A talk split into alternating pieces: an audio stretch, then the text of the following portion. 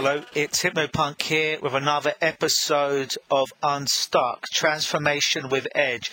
And today's episode is all going to be about anxiety, what it is, how it affects people, and what you can do if you suffer from anxiety. If you have anxiety yourself, yeah, I know that was a bit of a mouthful there, and how you can stop doing that now it's interesting as a uh, as a youngster growing up, um, the term anxiety didn't didn't really um, exist. Certainly, the term social anxiety didn't exist. Generalized anxiety, specific anxiety, didn't really exist. And I wasn't aware, growing up in the uh, 90s, of, of, of, many people being on anti-anxiety uh, medication, where people on antidepressants and stuff. But that's another story for another day. But as far as I know, uh, there wasn't an awful lot of people um, suffering from anxiety or taking medication because it wasn't really a diagnosed disorder there. So the way I look at it in anxiety, and, I, have been helping people deal with forms of anxiety um, for about 20 years now as a, as a change worker, as an agent of change, is um, anxiety is not something that's done to you. It's not that somebody comes along and does anxiety to you. It's something that you do to yourself. Now, some people are going to be like, "Oh my God, I can't believe you said that, Luke. I, I, why would I do anxiety to myself? This doesn't make any sense. Why would I do it? You're out of your mind." I'm not saying that you're doing it consciously.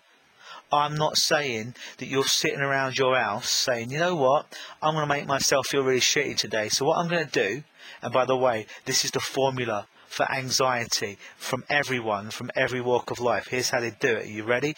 But they do it really, really quickly. Here's how everyone does anxiety. You go out to in a future of because you can only have anxiety, by the way, for the future. You can't have anxiety for stuff that happened in the past or for right now. It's always future based. So here's how everyone in the universe does anxiety. Are you ready? Go out to the future to some event that hasn't yet happened.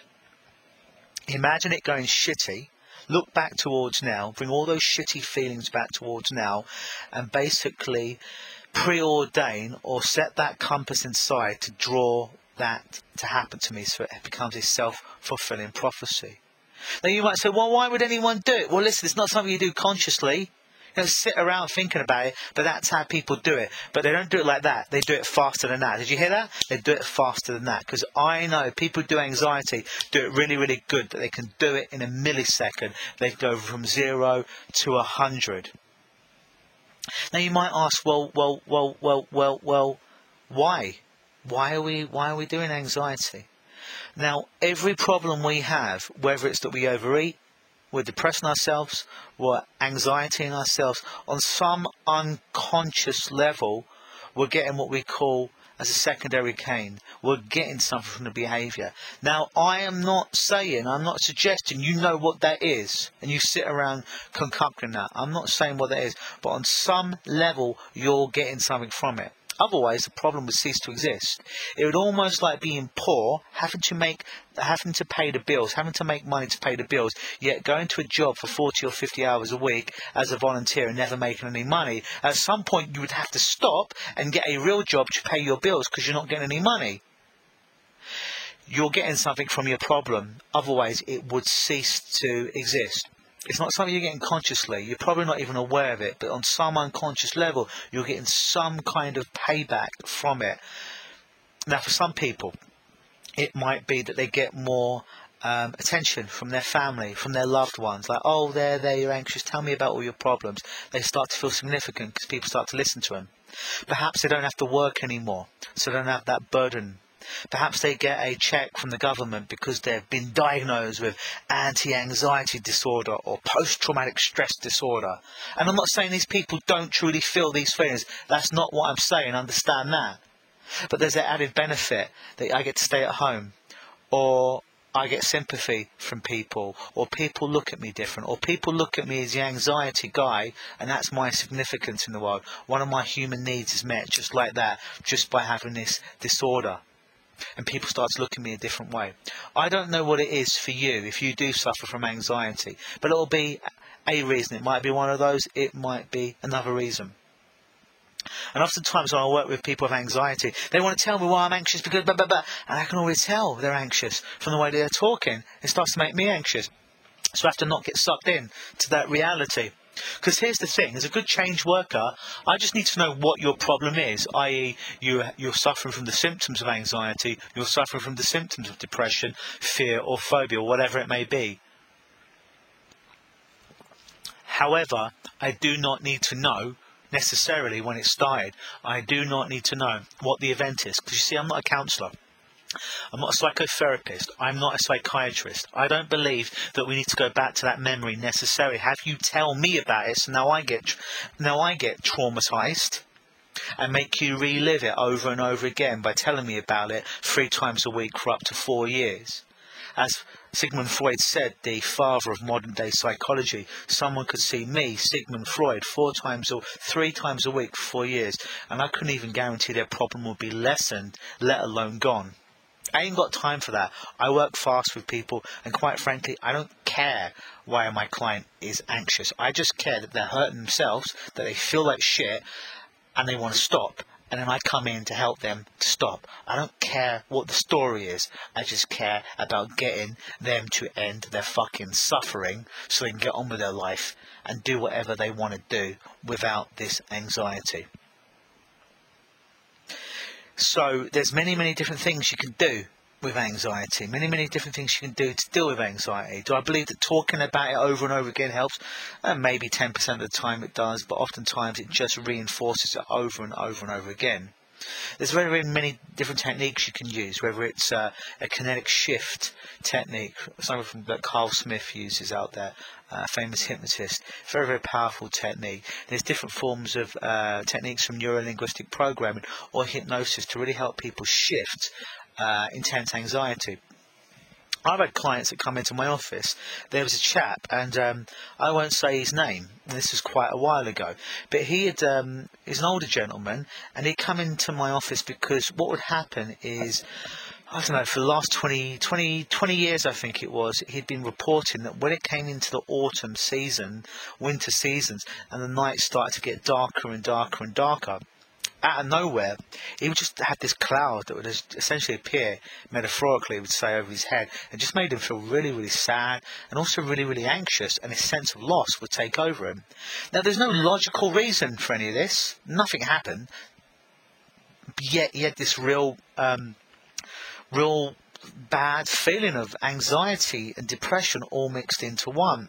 And his doctors had given him some medication, and as long as he used the medication, he was on a um, a nice what do you say, a nice clean path. But the problem is he didn't want to take medication for the rest of his life. He'd been on it way too long, and it was affecting him quite frankly, frankly sexually. He couldn't get it up anymore, and um, he just he, he, just didn't want to rely on medication.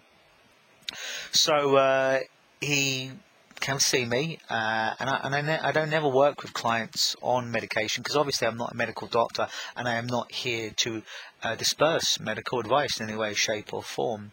But uh, I asked him to discuss with his doctor, and uh, his doctor was happy to um, like start to reduce his anxiety medication. And so he started to come in, and he booked eight sessions with me and I, I, wasn't sure how long it was going to take, if it was going to take two sessions or eight. Eight is a very, very, very, very extreme situation. Very rarely do sessions go eight. We usually deal with things about this for two to four, but I gave him the option and he wants to come and see me for eight. So I'm like, okay. So he came into my office and first session was an hour. We did a technique with him and uh, his anxiety disappeared. It, it went. Um, not just in the office at that time, because I set the anxiety off in the office because I wanted to see him uh, go into those negative states. So at the end, we knew that it worked because he wasn't feeling that way anymore. He came back a week later, and as I do with all my clients, I simply asked him, "So, hey, how's your last week been? Report what's happened?" Because all my sessions are based on um, finding out, getting a reality report from my clients as to what happened between session one or two or whatever the number of the sessions are, rather than me going there with a preordained notion of knowing exactly where they are, because I don't until they come in and report what happened over the last week. And he's like, um, so I'm ready to go to step two with the anxiety. And he's like, oh, that's gone. I'm like, it's gone.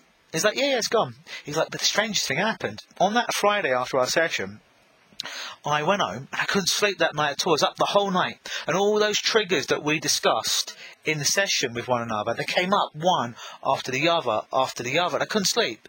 All the triggers came up, all the memories came up, but I had no emotional reaction to them at all. I'm like, wow, isn't that amazing? He's like, yeah, like, well, what do you want to do with the next seven sessions? And I've never had a client pay for a problem to disappear and it went away too fast. I never had them be too upset about that. They're always really, really happy the quicker we get rid of it. But he had seven sessions left. He's like, well, can you just reinforce this? I'm like, oh, absolutely, we're going to do that anyways. And he's like, and uh, he was an Italian chap, and he's like, I eat too much bread and I eat too much pasta, so can you do some work over this? I'm like, yeah, but will you still be a true FBI, full-blooded Italian if we get rid of your bread and pasta? And he laughed and he said, yeah. And I said, listen, I mean, is it something you want to reduce or is it something that you just want to stop completely? Because it's a lot easier to stop doing something than it is to control it. And he goes, yeah, I'd actually like to stop it altogether. Um, so we came in the next week and uh, we I got him to bring in some of his favourite pasta and his favourite bread, and we did some techniques around that and got rid of that as well. But it can go that quick. I've had clients and I've done a technique with them, and the anxiety is gone within 10 minutes, sometimes even less than that. People have had, had it for 10, 20, 30 years, debilitating. Is it because I'm God? No. Is it because I'm a magical being? No. It's because anxiety is fucking bullshit. Well, what do you mean, Luke? What do you mean it's fucking bullshit? Am I fucking bullshit? No, I'm not saying you're fucking bullshit. I'm saying you probably really feel those things that you feel that you feel. But what I'm saying is it's bullshit is it doesn't exist. And what I mean by that is you can only have anxiety for things that haven't happened in the future. And the very fact that they haven't actually happened means you're projecting rather rapidly, faster than the milliseconds of the future, of something shitty happening automatically. But it hasn't happened, and it doesn't necessarily have to happen. And that's what I mean by bullshit. It's just you've learned a very fast way to get yourself uh, emotional about something and you do it really, really well. The anxiety sufferer does it really, really fucking well. Super, super, super fast. But my job as a change expert is to actually go in there and to basically, if you think of that program that's running like a malware in your computer, if anxiety is like a malware, like a virus that you're running in your mind, is essentially to get that disk, that CD, of that program that's in your mind and essentially get a bunch of keys and scratch that CD up. And then what happens when you scratch a CD up and you try and play it again? It doesn't play the same way anymore. It skips tracks, it skips songs. It can't repeat the the, um, the processor on your computer can't process, can't read the information the same, which means the program can't run the same anymore. That's essentially what I do when it comes to helping people do anxiety. Because here's the thing, you never have to feel anxiety about anything. Because you see, inbuilt into all of us through evolution is a thing called the fight, flight or freeze response. Whether you think about it or not, it's always there and it's always in everyone. It's like if you're walking down the street and suddenly um, you're crossing the road and a car just comes out of nowhere and it starts to come down that street, automatically you'll probably jump forward or back. You didn't need to think about it because five seconds ago you didn't know that car was going to happen. You didn't have the time to fear it. It just happened. You heard, you heard the car, you heard the car's tyres and you just jumped forward or back so you didn't get killed or hit by that car that happen automatically. You didn't have to spend 10 years worrying about that one day that maybe in the future a car will spin with bars around the corner way too fast and try and kill me. Your protective mechanisms inside fight, flight, or freeze that will give you an increased amount of speed, power, strength, resilience, stamina in that very moment to enable you to get out of danger. It's in all of us. It's in all of us. So playing a game of anxiety of going to the future and imagine things going shitty, even though you do it rapidly, very quickly, and you don't do it consciously, doesn't actually help you at all. It does not prepare you. But think of the worst thing that happens and dwelling in it, doesn't make it less likely to happen. It actually makes it more likely to happen because you start to rehearse it in your mind. It's like the story of the golfer or any professional athlete, but we'll just play with Tiger Woods at the moment, who sees, experiences, visualizes himself hitting that ball on the green over and over and over and over and over again, thousands of times, until when he's out there, he hits it just like he did in his mind. That's a positive way of using future projections. Anxiety is a very, very bad way of dealing with future projections that make you feel shitty, that make you feel horrible, that end up having you addicted to all kinds of medications and not being able to have general interactions. Another thing going around today is social anxiety. Everyone's socially anxious. Oh, I've got anxiety. And people start to talk about anxiety like it's, oh, I've got anxiety. It becomes a identity trait of people. Oh, yeah, I've got anxiety. They start to become proud to, to start to tell people this. And here's the thing you don't have anxiety, you didn't catch anxiety, you do anxiety. And if it's making you feel miserable and it's making you feel shitty and it's putting limits on your life, then you're a fucking idiot if you keep doing it and you don't get some help, whether that's by me or someone else out there to get rid of this once and for all. It's not a badge to wear to be proud of. I've got anxiety, so I get to fit into the anxiety club. The anxiety self help group. No, it's a shitty program that you run inside your head that's putting limits on your life and making you feel fucking miserable and putting your heart and lungs under way too much stress and your adrenal glands.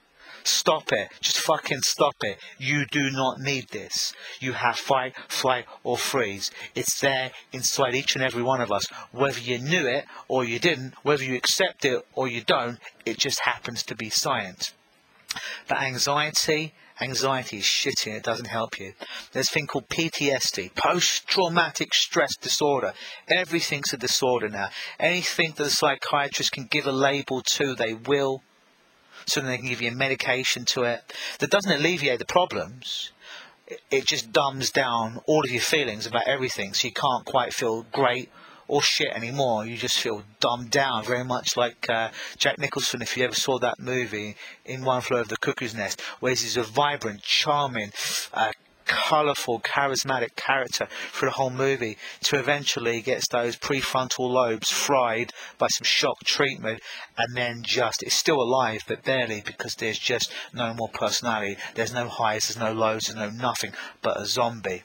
And that's oftentimes an extreme example, I know, but sometimes people need extreme examples to wake them up from their apathy. You know where I got that from? Bruce Wayne, aka Batman, on that one general anxiety, social anxiety, oh, I'm anxious about everything all the time, or I'm just anxious, uh, specific anxiety about giving talks or talking to the opposite sex, or yada yada yada. It's all bullshit. You don't need it. You can get rid of it. You can get rid of it rapidly, or you can keep it for the rest of your life. You can get rid of it that quickly, literally that quickly. You can get rid of it, and you can choose to keep it in your life as well. But it just comes down to the decision: Are you ready to simply let it go? Because that's how simple it is. And don't don't get mixed up in it. Oh, it's so simple, it can't work. No, oftentimes many of the solutions to life's problems are very, very simple. Very, very simple, and we overcomplicate them into these 12 step programs to release your anxiety. This 22 DVD program, if you watch it all, you'll master your anxiety. No, you don't need any of that shit. You don't even need to spend a dime on it. Here's what you do Stop fucking projecting shit going wrong for you in the future. Stop it. And every time you feel yourself getting that heart beating, feeling those toxic chemicals inside your body, instead of dwelling on all the shit that could go wrong, start to think about what could go right. See that mechanism that takes you into the future that you anxiety yourself with, it, the, the mechanism's fine. It's just the emotion that's good. The mechanism that takes you into the future, to have the hindsight, to have foresight, you can start to use that to project the kind of future that you want in your life, to be impassioned about. You can use that very mechanism. It's not the mechanism that's wrong, the mechanism you can use. It just becomes wrong when you start to use that tool for the wrong thing. See, a gun is not dangerous unless the person who's holding it is going to do dangerous things with it. A knife is not a weapon unless the person carrying that knife wants to use it as a weapon a spoon isn't necessarily a delightful piece of cutlery that you can eat ice cream or yogurt with. Because you could use it as a weapon. It all depends on what you're planning to do with it. It's not inherently bad or good, it's just the intentions. So think about that mechanism now. So in the future, start to imagine things going the way you want. See it, feel it, hear it, smell it, and taste it to a lesser extent. Get all those senses working for you. So you can start to turn this thing that used to be one of your biggest weaknesses, turn it on its ass so it now becomes one of your biggest strengths. So you can literally build a propulsion system that both pushes you and pulls you to the kind of outcome that you want in your life. It's your life. You probably only have one time in this life. You probably only have one go around. So now take your life and make it the masterpiece it deserves to be. I've been Hypnopunk. This has been another edition of Unstuck Transformation with Edge. Please leave your thumbs up, your five star reviews on iTunes, however else you're listening to this. Share this podcast, listen every week, and any other topics that you'd like to see covered, please do leave those in the comment section. Always believe.